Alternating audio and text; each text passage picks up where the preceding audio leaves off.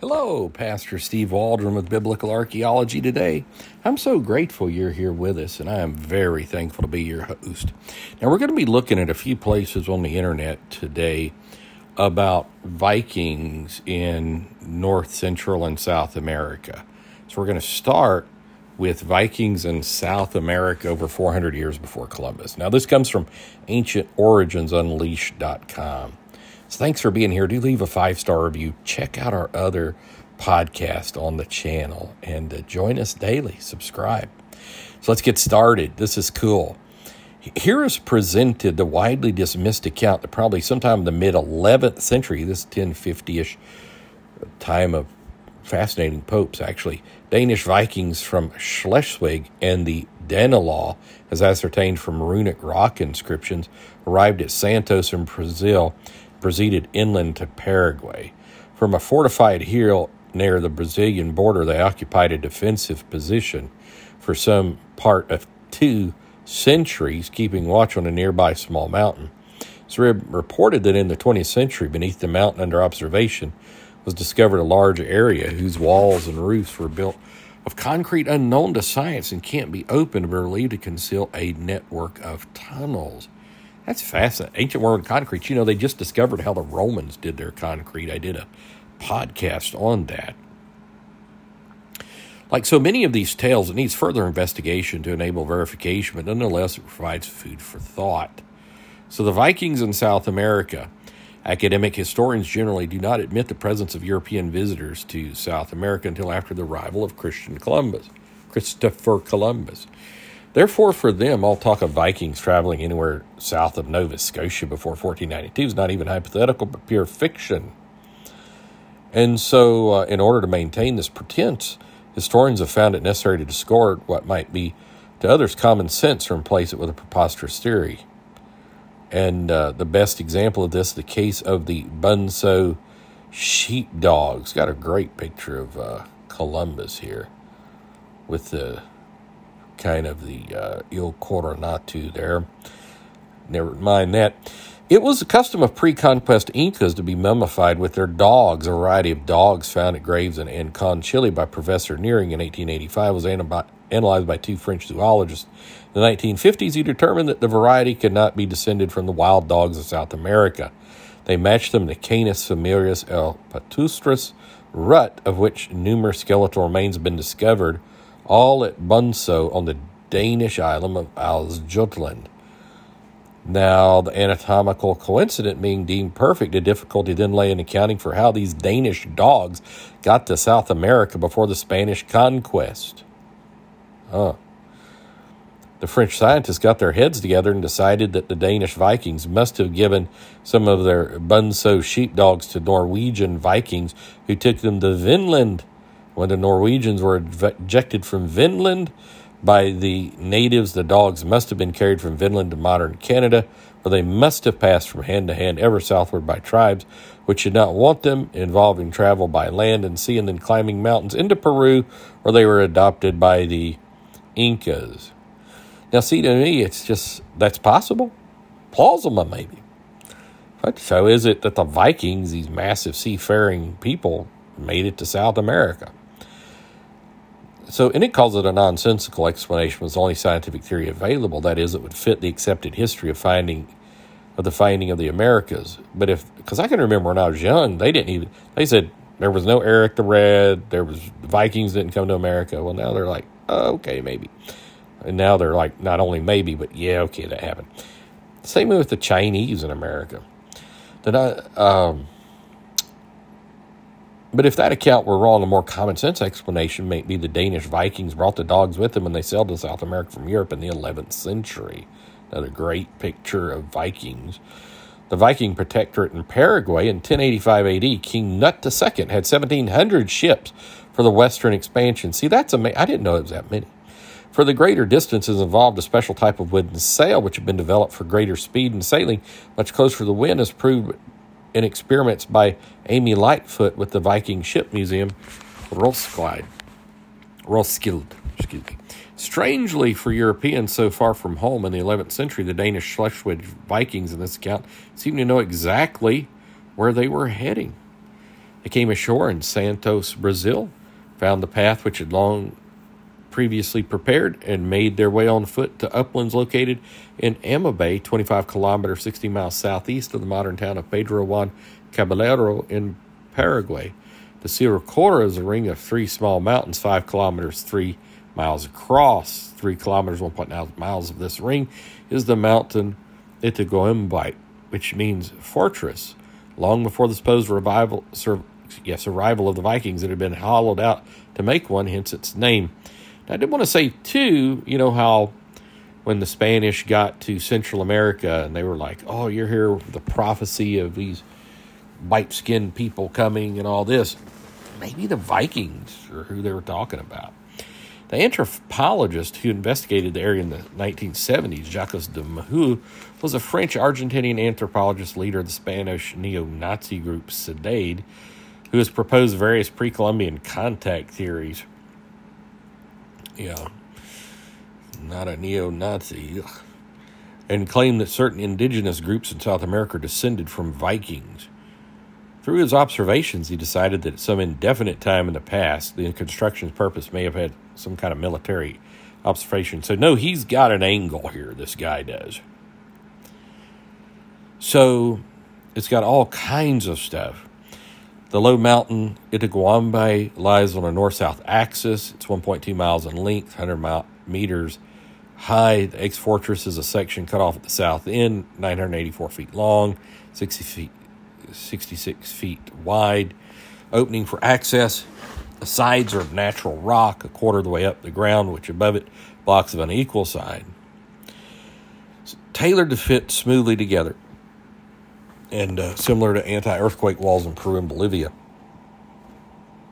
And uh, the fortress would have been abandoned either in about 1250 AD when a native rebellion succeeded in expelling the Vikings or earlier once it served its true purpose.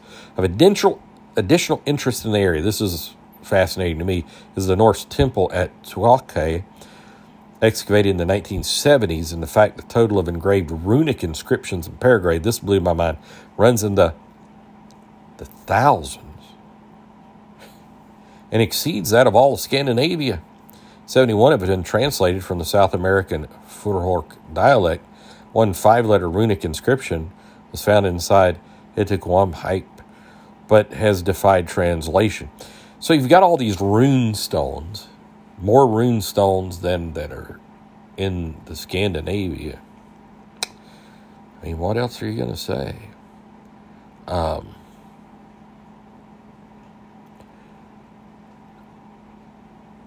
In those days, there reigned in this region a powerful and wise king called Ipar. He was white and wore a long blond beard. With men of his race and Indian warriors lorded him, he lived in a community situated on the crest of a mountain. He possessed fearsome weapons and had immense riches in gold and silver. One day, however, he was attacked by savage tribes and disappeared forever. That is what my father told me. He'd heard it from his father. So that's like an ancient tradition down there.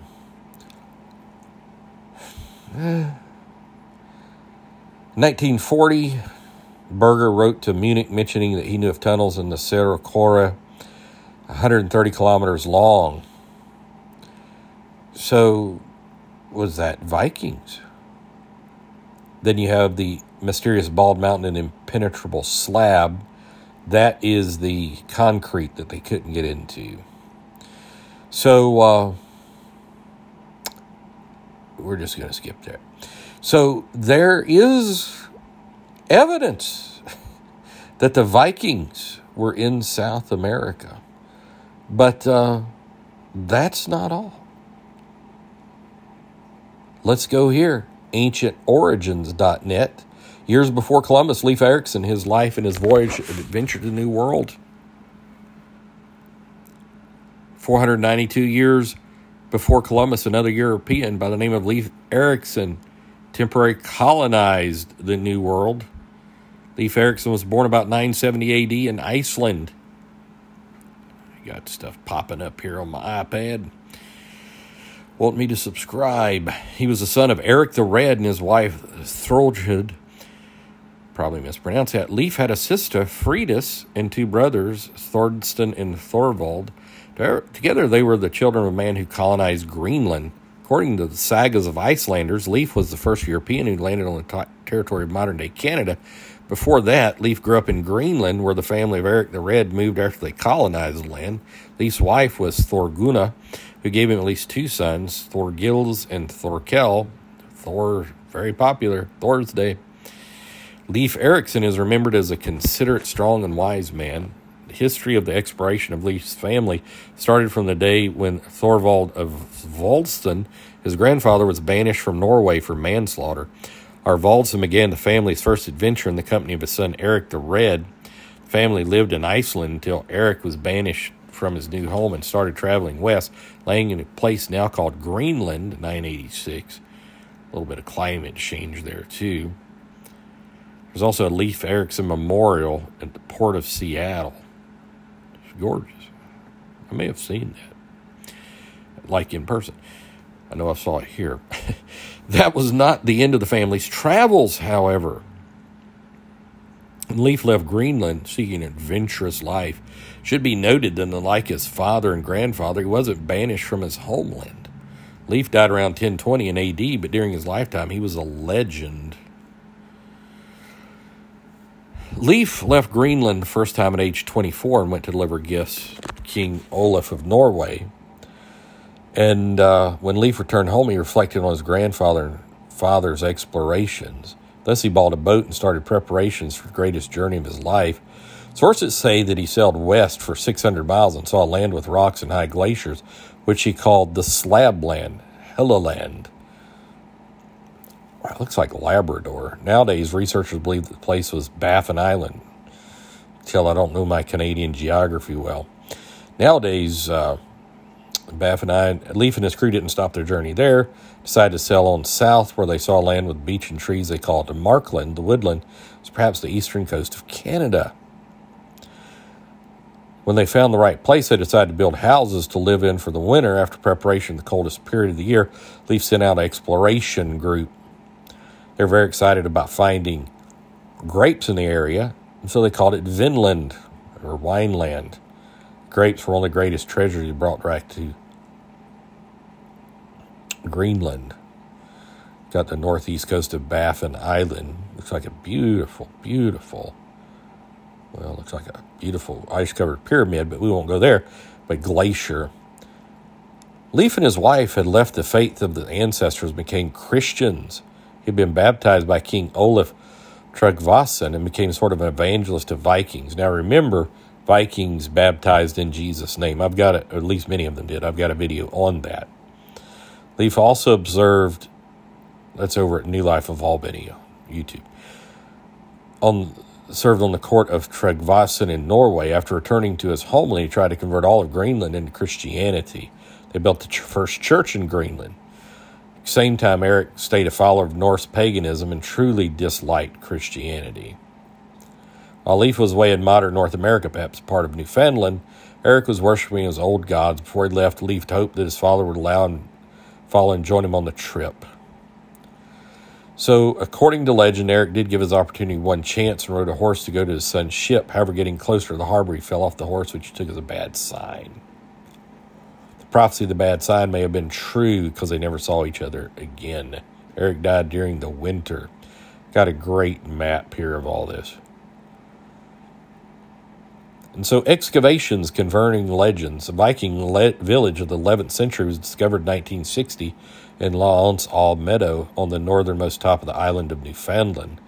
Archaeologists unearthed eight houses and food remains. They also found the remains of hunted animals such as caribou, wolf, fox, bears, lynx, marten, walrus, seal, whale, and all types of birds and fish. So there's Leif in North America. There's a little recreation. Beautiful green grass. Greenland became part of Denmark in 1814. In 1932, a great group of archaeologists from Denmark excavated the farm of Eric the Red called Brattahlid, meaning steep slope. So they found a church there. Wow. Which was surrounded by a wall to keep farm animals out. Very close to the church, they also found a hall where people cooked their meals, the fellowship hall, in a fire and spend their free time playing board games. They were kind of worldly, I guess. Just kidding. Um, 1961, another discovery. A horseshoe shaped chapel dedicated to the memory of Eric's wife, Thrajold, was found. So, this provides a glimpse into the fate of the woman who followed her son and converted to Christianity. It would hold uh, 20 to 30 worshippers. While excavating the chapel in 1960, archaeologists discovered 144 skeletons. Most of them were once tall and strong people, very similar to modern Scandinavians. Amongst the skeletons was one group of males that was buried in a mass tomb. They died in a battle, evidence suggests. One of them had even found a large knife between his ribs. Three skeletons that were interred close to the church wall. Medieval accounts reported that people buried close to the church were the first in line to Judgment Day. Researchers believe these three skeletons must be Eric the Red, Red his wife Thjodhild, and their famous son Leif Erikson. Nowadays, their bones rest on laboratory shelves in Copenhagen. So you can't do anything but say, you know, that's pretty cool.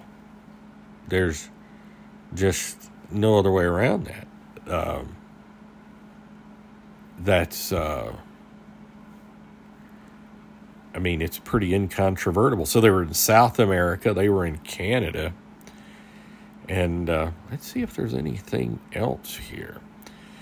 I'm uh, what I'm doing right now is I'm actually doing some work as I'm doing this podcast on the biblical archaeology today because I want to do one too eventually on ancient bronze artifacts in Alaska reveals trade with Asia before Columbus arrived.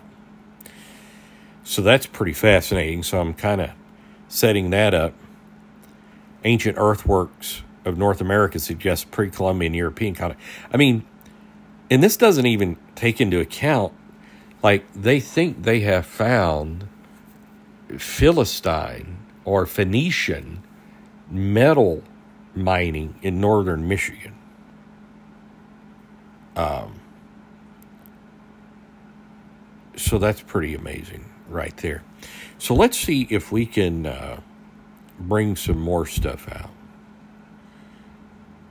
Vikings didn't just pop into Canada for a visit, they stayed for centuries. This is also on ancientorigins.net.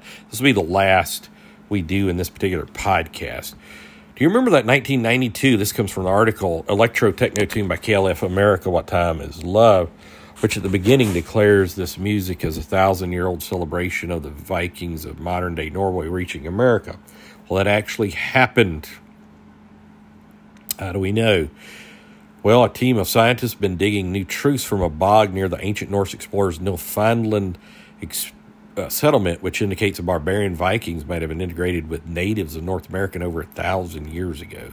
Five centuries before the Christian discovery of the New World, Norse, ancient Norwegian explorers, established a remote colony in Newfoundland known today as L'Anse aux Meadows, which we've talked about earlier in this podcast. While it's always been believed occupancy at the site was short lived, microscopic new finds are demanding the length of occupancy be revised and then some. Three days ago, I reported on the team of archaeologists 218 who excavated a peat bog almost 100 feet east of L'Anse aux Meadows and discovered a layer of ecofacts, environmental remains radiocarbon dating to the 12th, 13th century. That's 11 or 1200s. Paul Ledger, lead author of the postdoctoral fellow at Memorial University of Newfoundland, who took the sedimentary core samples from the bog, discovered a layer of trampled mud littered with woodworking debris, charcoal, and the remains of plants and insects. He found that they dated to the late 1100s, early 1200s, long after the Norse were thought to have left Newfoundland, never to return. There's also, you know, advertising another thing here. Did a Native American travel with the Vikings and arrive in Iceland before centuries before Columbus set sail? And did the Vikings use crystal sunstones to discover America? See, there's just too many great archaeological stories here. And we've already seen the battle that some were Christian and some were pagan. The discoveries from the bog included a bronze cloak pin, a soapstone spindle piece, iron nails, and rivets, make clear to archaeologists the Norse were here. Stone tools found at the site believed to have belonged to the Beothuk people, Thuk, Beothuk, were thought to have been brought by natives revisiting their traditional hunting camp to scavenge metal tools and resources left behind by the European fishermen. A Beothuk woman, they've got a picture of possibly Demasduit Mary March. Everything about this place requires rethinking. It says the radiocarbon dating undertaken by Ledger and his colleagues was published Wednesday this week by PNAS, and this is not this week, by the way. And so it was uh, 910 was the early date for arrival, 1145 was the late date for leaving, so maybe a couple centuries. And uh, some people think it may be 710 to 1130 and uh, they think maybe there was another occupation of the site between 1540 and 1810 AD.